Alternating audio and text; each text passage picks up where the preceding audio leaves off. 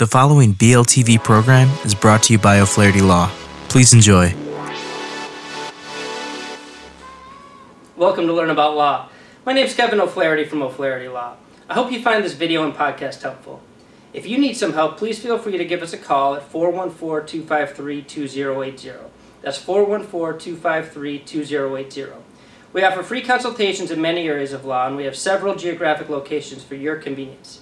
We can also serve you completely virtually. Please enjoy the video. Hi everyone, this is Matt with Learn About Law. And in this video, I will discuss three things to avoid in your Wisconsin real estate contract, including sending last minute amendments, sending amendments without using the approved forms, and not being specific enough in a notice of defects. Real estate transactions can quickly become complicated, and mistakes are easily made. Some mistakes are reversible, while others are not. Since most real estate transactions involve real estate agents, many of the common transactional mistakes are the result of undertrained or untrained real estate agents. However, real estate contracts can be drafted without an agent and there are other players involved, so they are not always to blame. A common mistake to any transaction, but specifically real estate, is waiting until the end of the contingency period to give notices or make amendments to the contract. The contingency period, the period during which buyers may get home inspections, is not often very long.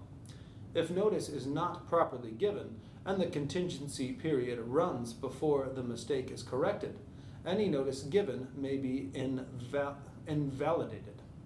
Thus, it is advisable to move on inspections and make the required communications as early as possible. It is also important to avoid casual communication and amendments in a Wisconsin real estate contract.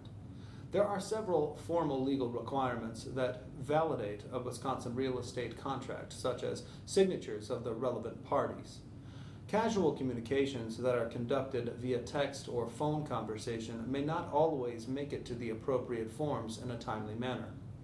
If this isn't done, parties run the risk that any changes made will not be enforced in the contract. Lastly, Buyers in Wisconsin real estate contracts must avoid mistakes in the Notice of Defects. The Notice of Defects is a form sent to a seller during the contingency period if and when the buyer's home inspector discovers undisclosed defects to the home.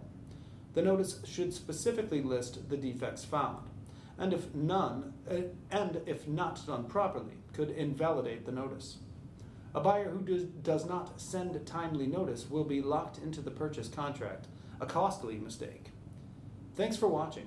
To learn more about what to avoid in your Wisconsin real estate contract, check out the article linked below. And be sure to leave any questions you have in the comments and subscribe for more legal content daily.